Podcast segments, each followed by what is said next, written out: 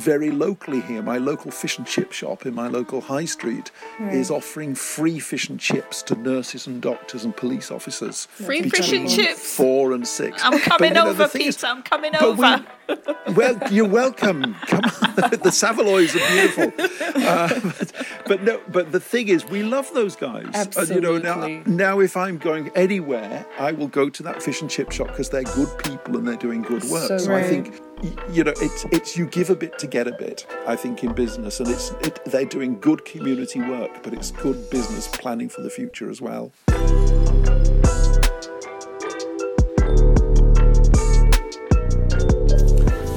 keep telling you guys gems of knowledge, and this time we're gonna call it bombs of knowledge because I don't think you're ready for the caliber of you know responses that we're about to get to the questions that I have on today. Entrepreneur leadership in Africa. This is the ALU podcast. My name is Savannah Olo, and today we're going to be speaking on designing your business model for social impact. And you know, we have a special surprise for you today. So if you feel like the content resonates with you, or you might have picked a gem or two with you, do not hesitate to like, share, and comment, and tell us more about what you think if the of of the guests that we bring on. Remember that this is content that we create for you as our listeners, and find us on our various platforms, but to duly update you on when an episode is out, do follow us on Instagram at ALU Education. Uh, today we have two guests, and that was the surprise that we have. We have Peter and Desiree, who have worked together before. And Peter is a senior international business and media executive, mentoring and working with young entrepreneurs and students in Africa and the UK. I don't think you're ready for his experience. He has worked for BBC in Africa for over 29 years. He's also the UK representative for Meadow. Um, and he was the director for um, Peter Burdin African Solutions Limited. He also sits on the board of trustees of the Handicap International UK and Africa and is also a practitioner in residence in the Africa Partnerships Ambassadors. Our second guest is Desiree, and she is the founder of Startup Africa and the Africa Women's Enterprise Cooperative. And you know, Africa is budding with ideas to create and support African investors um, is the purpose of her startup, and you know entrepreneurs and future business leaders as well. A place for aspiring youth entrepreneurs and to make a sense of everything and anything from their business ideas to strategies to implementing them. So I just want to give like a really warm welcome to our guest today because it's not every day you get a two for one special, you know? So let's get to it. All right, so uh, Peter and Desiree, thank you so much for being with us today.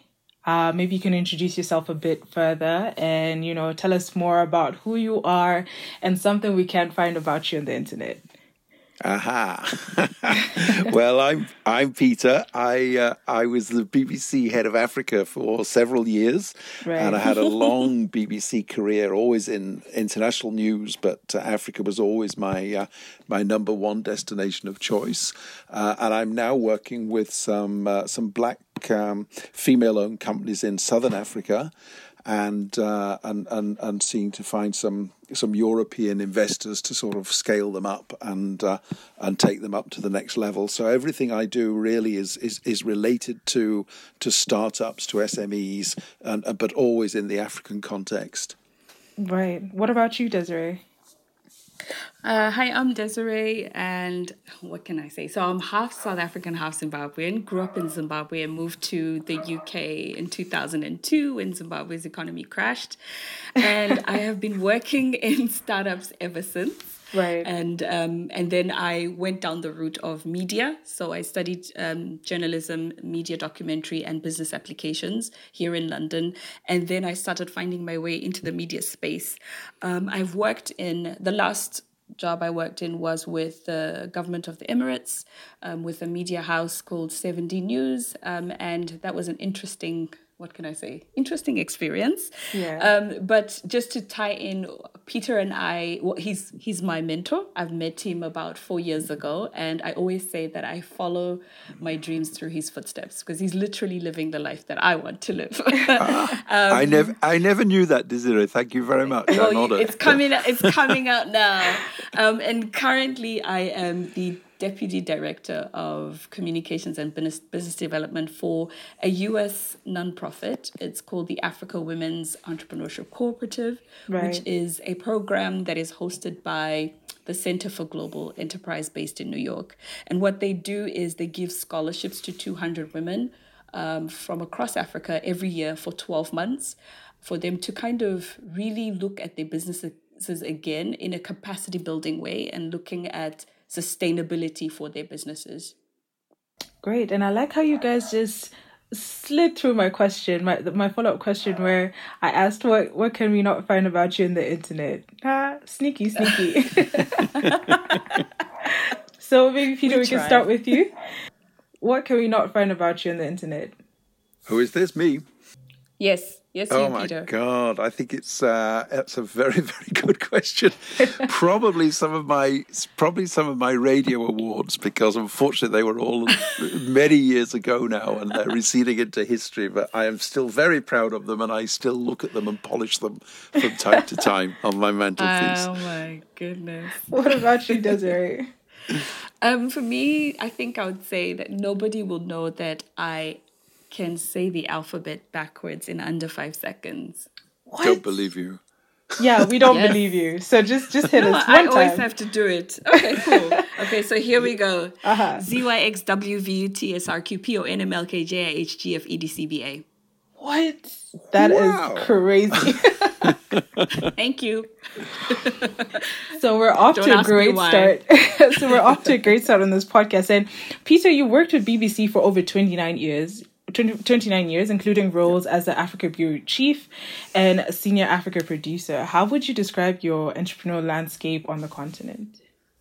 Oh, it's very interesting. I mean, I think it's very exciting, and I, and I know we are living in these times of crisis at the moment. But I think if you look at where where where entrepreneurship in Africa is, it's very vibrant. I, I mean, we keep hearing about uh, the average age in Africa is 19. Average age in Europe, I think, is 40 something. Right. And uh, I, I've done quite a bit of work with the African Leadership University, and uh, you know, I I just see entrepreneurship and new ideas uh, wherever I look. Really, I don't want to paint too rosy a picture because I think I think there are real challenges that people right. have to, as young startups, have have to have to combat and have to try and rise above. But I think the thing is, when we look at the Africa picture, I mean, infrastructure alone, Africa needs so much, and that just means, as an entrepreneur, you can see where the gaps are, and you can do something about taking your business model into those gaps and actually making an impact and, and improving the lives of your community. I mean, one good example is someone I worked with uh, in Malawi was right. in a village which, like 60% of Africans, was living in a village with no electricity, with no power at all. And he decided to become an electrical engineer, and he has now lit up his entire village and is moving from village to village. In a sense, again, it's identifying a need and actually making a difference to the community you live in. And, and, and, I think the great thing about young African entrepreneurs is that they are looking for ways to make an impact in their communities. And there's no better reason for being in business than that.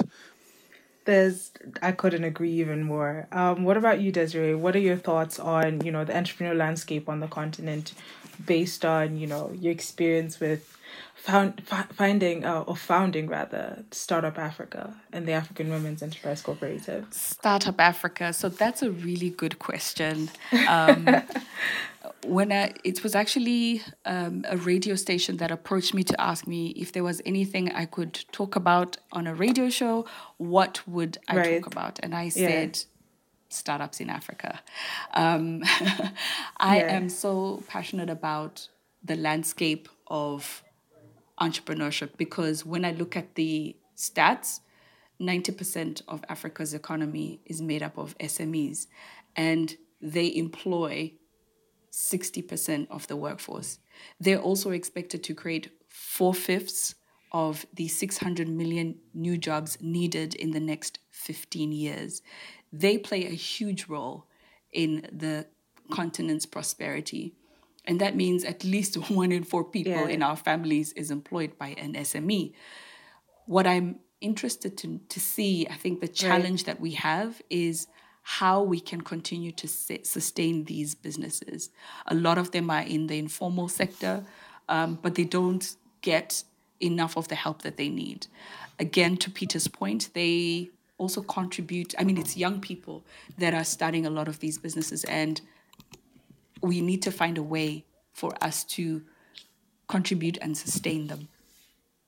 All right. So, and, and if I Okay, yeah, if I ahead. could just add, if I could just add to that, Des, I mean, from uh, uh, from your country, Zimbabwe, I mean, there's a very good case of an African leadership university student called Farai, who actually sitting in his classroom re- realized that none of his classmates actually had any textbooks. And he set up solving that problem by setting up a distance learning program, which is so successful that, that actually it takes advertising. That revenue means that the poorer students can access it for free. And again, it's, it's just a classic case of African necessity leading to Africa innovation.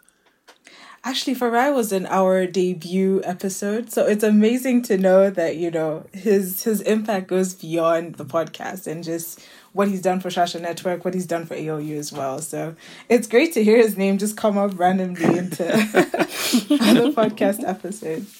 Um, okay, so Desiree, why do you see the need um, for these ideas, and what progress have you made so far? And when you say the need for which ideas, for just um, in general?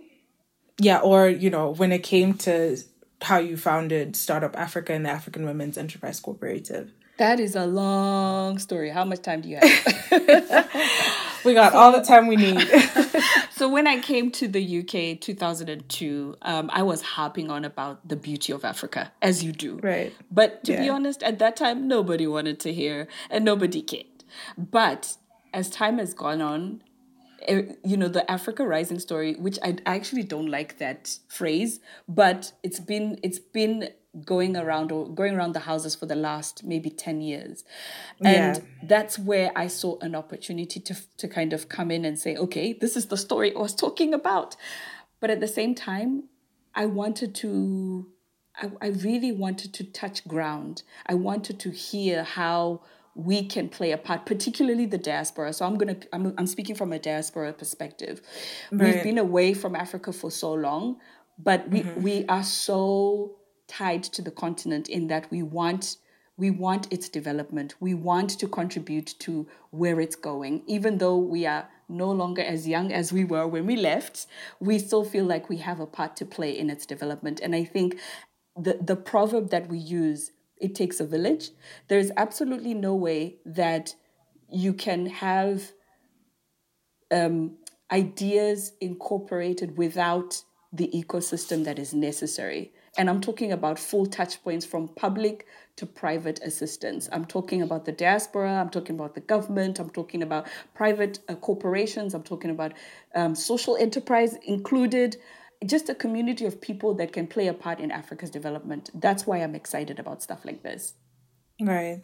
Oh, great. So, um, you know, obviously looking at how you can um, sort of bring back what you've what what you've taken from, I guess, the motherland, uh, and you know, sort of seeing how that that can impact the society in a positive manner, right? If that's what you're saying. Absolutely. Absolutely. And and at the same time, it's just just so you know, the people from the diaspora are not, you know, saviors. We're not we're not trying to be heroes. We want to be we want to play a part in the community. We want to be seen as we're here to help, we're here to invest our not just financial resources, but social resources as well. Right. Um, yeah. And and and this is a part that we can all play, not just us in the diaspora or us that have you know um, traveled abroad. I think we can all play a part. Okay. And I think I think that's something that's coming to the fore during this um, um, COVID 19 crisis as well. I think this realization is that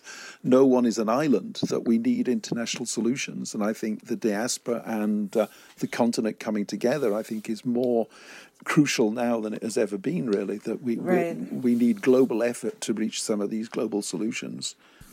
All right. So you mentioned the impact of COVID 19. Um, and obviously, our hearts go out to the people who are at the front line of this whole pandemic, either going through it or, you know, helping, like, sort of mitigate the situation. And, you know, you're now working with an international group to create jobs and opportunities for young people. Moving forward, how can our social entrepreneurs redesign their business models as a result of COVID? I think it's very crucial that we do that. And I, I was talking to some uh, members of uh, FTSE 100 boards today and right. saying how we've got to deal with the crisis today, but also we've got to look at our business plan for tomorrow. So there's a lot of people wearing two hats and doing a lot of strategizing. And there's a very good case uh, actually in Rwanda where uh, uh, one of the African Leadership University students called Daniela and um, Peter from Tanzania mm-hmm. have set up a, a, cooperative with about 250 African farmers. Uh, the, uh, their business model is to take them from subsistence farming to sub- sustainable farming yeah. and commercial agribusiness. Now, obviously, in the lockdown, that's a problem. They can't get to the farmers. Uh, transport is virtually impossible. And so these farmers are basically in lockdown as well, but it's an opportunity to look what kind of grants, what kind of there's so much interest in, in African agribusiness. And actually if you start to to delve into what, what is out there, you can actually find some really interesting people wanting to invest in your business. So so it, and that's the kind of thing that when you're dealing with farmers on a day-to-day basis you don't you just don't have the time to do that so i think it's an opportunity for us all just to sort of yes deal with the crisis today but actually look at what uh, how we're all going to come out of this and I, yeah. I was talking to uh, i mean if we look what the african union is doing um, what seems to be emerging from this uh, from this crisis is a greater a greater attention is obviously going to be required for health and community health and medicine. Definitely, yeah. Uh, education, we're moving, we mentioned Farai's distance learning model. Yeah. We're going to move a lot more to distance learning, and uh, we're going to learn to that prevention is, is cheaper than a cure. So we're going to need African wide better health systems at local and national levels. And so I, I think a lot of entrepreneurs are actually looking about how they can get into that either through uh, either through their apps or, or, or through technology uh, and just things like use, the use of drain, drones to de- deliver medicines to rural areas. So I think I think it does change everything, but I think it's not just a matter of let's let's try and survive the crisis, and then when we come out the other side, we just carry on doing what we were doing before. Right. It's an opportunity to innovate and be different. Yeah, it's difficult, but that I think that's the way that the the smart entrepreneurs are heading at the moment. Uh, Desiree, do you have anything to add on to that? Peter's pretty much said everything. but I think um, in terms of you know how businesses can respond right now, the question is what you want to what you want your business to look post COVID to look like yeah. post COVID. Um, this the the processes and the things that you had in place before will they will they stand throughout um, COVID and maybe not. It's it's an opportunity for us to rethink the way we model our businesses. And I know, like Peter said, it's not easy. I believe COVID actually has come up to show us the cracks in pretty much everything that we've been doing, not just business, but across society. Um, even the way, you know, um, schools run their their processes. Um, it's they've they've been finding it very difficult to yeah. move the curriculum online. You know, and this is not uh, this is not just in Africa. We're talking about massive universities that have been, you know, that have long-standing, um, uh, what what do you call it? Long-standing abilities and capabilities face-to-face learning but if when it comes yeah. to putting things online it's a different kettle of fish so that means things are going to look very different there's no way we're going to default back to the normal way of doing things or the way we were doing things before whether you're in business or not i think right now people are actually imagining what or how they can do things differently. Um, I have an example of uh, a, a travel lodge in Uganda, and this is part of the AWEC uh, cohort fellows. They, yeah. they they were running this travel lodge and unfortunately had to shut down as soon as the lockdown came through. But within a week, they started baking bread because the community were used to traveling outside of that vicinity to buy bread. And when the lockdown came in, they couldn't travel out anymore. And this was an opportunity for that travel lodge to now pivot on their business. And so, I, so think, I think it's more, it's looking at it more of an adapt and overcome type situation. Absolutely. Absolutely. Yeah. As, as, painful as it is, it has to be done. yeah. Um, and, and, and I think there's another good example as well, a very similar one in Alexandra uh, Township in, in South Africa, right? Uh, where there there was a if, if his business started in the 2010 World Cup in South Africa, where he all the tourists coming in from all over the world to watch the matches, he started setting up cycle tours of Alexandra Township because actually he felt strongly that people needed to see Alex. They couldn't just go to uh, to the rich areas, Cape Town, etc. They needed to see the real South Africa, and he built that into a successful business. But what's happened? South Africa has no tourists anymore. There's nothing. It's it's zero. Uh, and so what he's done is he's changed his business model into delivering medicines to delivering bread round Alex Township. Mm-hmm. Now, look, it might be when this crisis is over, that might be a more sustainable business model than tourism. I mean, we don't know at this stage, but I think we've all got to we've got to be so flexible that we don't just think, oh, I'm a I'm a tour operator, so I'm going to always be a tour operator. This is an opportunity and I hesitate to use the word opportunity because it's it's it's pretty awful for most people. Right. But there is this sense you can change your business model, and maybe at the end of this crisis, the business model Mark Two is the one you want to stick with. So I think from what I'm getting from both of your points is like you know just have your ear on the ground. Even I know it's a tragic situation, but have your ear on the ground and see what the what the people around you need. Yeah, yeah, and I think that's at the heart of all African entrepreneurship it's about see, looking at your community and seeing where the gaps are and what you can do to fill those gaps.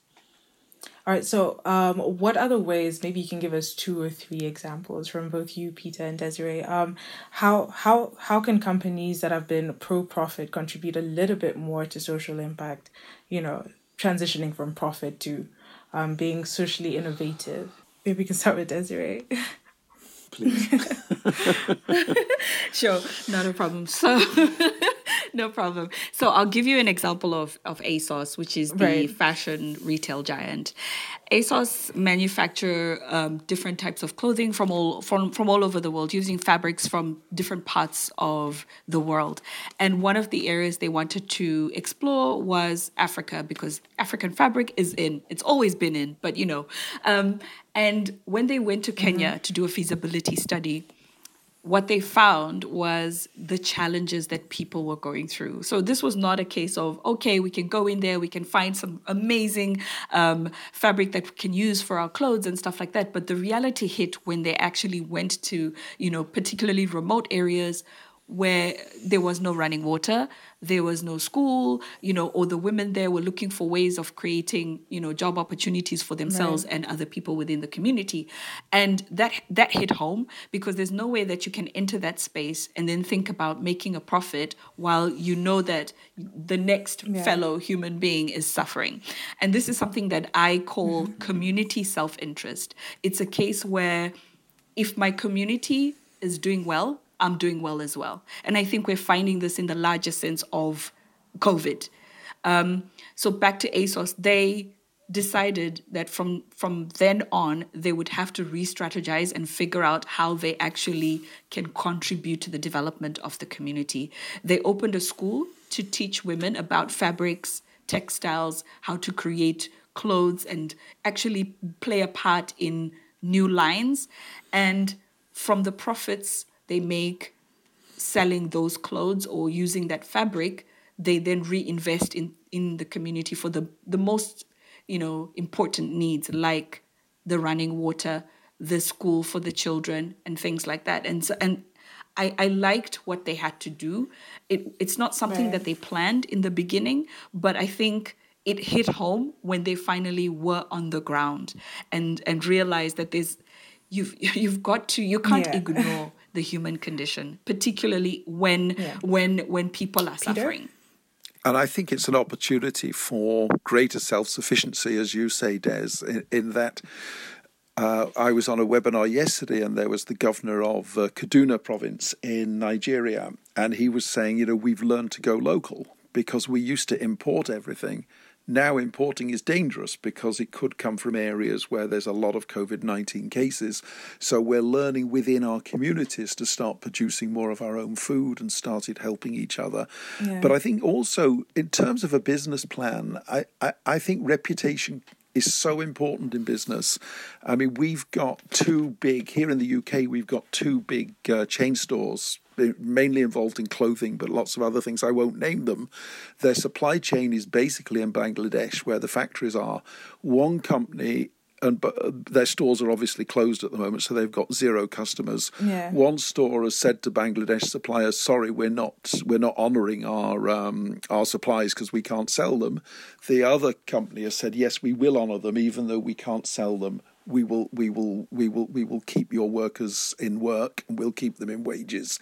Now once we get the other side of the crisis which company is going to come out with the better reputation?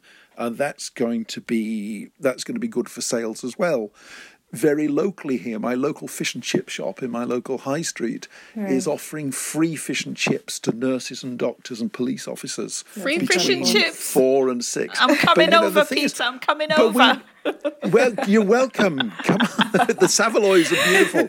Uh, but, but, no, but the thing is, we love those guys. Absolutely. Uh, you know, now, now if I'm going anywhere, I will go to that fish and chip shop because they're good people and they're doing good work. So, so right. I think you know it's it's you give a bit to get a bit i think in business. And it's it, they're doing good community work but it's good business planning for the future as well. Great. Um mm. you know it's been amazing having you guys on here. And i feel like you know so the conversation true. just flowed as naturally as it possibly can. Um with that said you know do we have any plans for the future? I mean obviously post covid but like what what is what is post covid looking for like looking like for both of you uh, uh, I think I think the recovery is going to take a bit of time. Right, uh, definitely. But I think, yeah. I, I, think so far, you know, I don't think it's a V curve or whatever, you know, where it, it went down to rock bottom and it's going to come back just as it was. I think it's going to be a very slow recovery, unfortunately. However, I think that one of the lessons learned is that Africa has got to depend on itself. And I, and I say that in a very positive sense. You know, I think the kind of leadership we're seeing in the West means that the West is so preoccupied with its own crisis yeah. that actually Africa is, and Africa's, and, and, and I think the African Union are, are suggesting this as well, that, uh, you know, what's going to come out of this is the need for every African country to start paying proper attention to its health systems mm. and actually really building up its health systems. And I think education follows in that. I mean, the, talking to the uh, uh, the governor in Kaduna, you know, he was saying that they're all the school children, they're all learning via radio because people still don't have enough internet access. Yeah. So I think connectivity is going to be very important to link up the continent. And also, I think I think um, I really, I really do think that one of the lessons from this is that you know Af- there is a Pan African spirit, and people always tell us Africa isn't a country, and we all know that. But I think there is a sense of African solutions that something that's working in Kenya may well be adopted in Botswana or Nigeria yes. or Egypt. uh, I, I mean, just a parting shot from me. We're only in we're only in 2020. We've got another 80 years to turn this into the African century. And, and I think we will. We'll have the largest workforce in the country by 2050. I, I think, you know, if we can just get through this, I, I think the innovation I see, the entrepreneurship I see in Africa will create that we will all be, if we're all still around, you guys will probably still be around at the end of the century. I don't know if I will, but we will say, God, that was that was the African century. Yes. And I think we're on we will be on course for that. I really do. Okay. What about you, Desiree? Um, so, a couple of things. I think I'll pick up from the AU perspective. I think the Africa Union, right now, I know they're looking at a way to build even more robust systems in infrastructure. That is right. the hope. And they are trying to find ways of um, working those programs with young people. So, young people actually being at the forefront of creating the proposals, the infrastructural um, ideas, the innovation, and the creativity around it. So, they, I think they're on track they, they're on the right track. I'm hoping that that will see fruition at some point. Um, so that's that's one thing. The other thing I see as is as well is a an increase in cooperatives, an increase yeah. in it's something to be honest we're really good at in Africa. You know, you you know about the cooperatives in small rural villages that come together for an agricultural project or you know a women's project or you know for the children they're really good right. at that and i think if we scale that an example of that in good scale is awec at the africa women's entrepreneurship cooperative there's 600 mm-hmm. women in the co-op and what they've managed to do over the last two months is you know, exchange and share knowledge around how they are managing their businesses during this time. And we're talking about women across 41 countries. Um, so I, I see an explosion of cooperatives. I see, like Peter said, Africa having to stand on its own two feet. And the way we do that is by working together. Um, for myself, I really right. would like to see myself traveling across the continent just to get these stories out, just to hear how people are navigating um, what uh, the aftermath of, of COVID. And I know it's going to be, I think it's it's going to be a long stretch in recovery. And we're talking 18 to 24 months here because we, I mean, we've been hit badly. And this is the globe I'm talking about. So, right. you know, and, and somebody's got to pay that bill.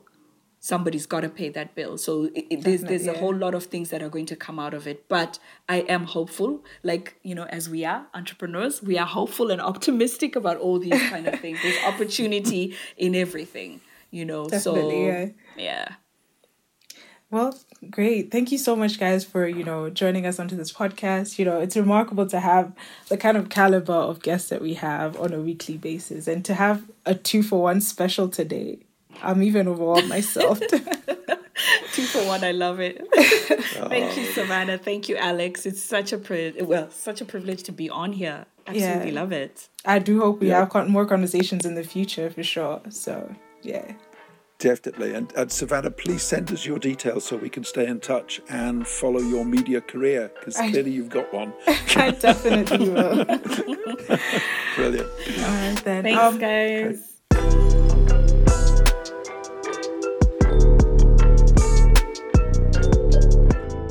Alex and Savannah, thank you so much for having me. It's my pleasure to be on this show, and uh, I'm a huge fan of the Africa Leadership University and Leadership Network and the Africa Leadership Academy and everything to do with um, you know the with ALU.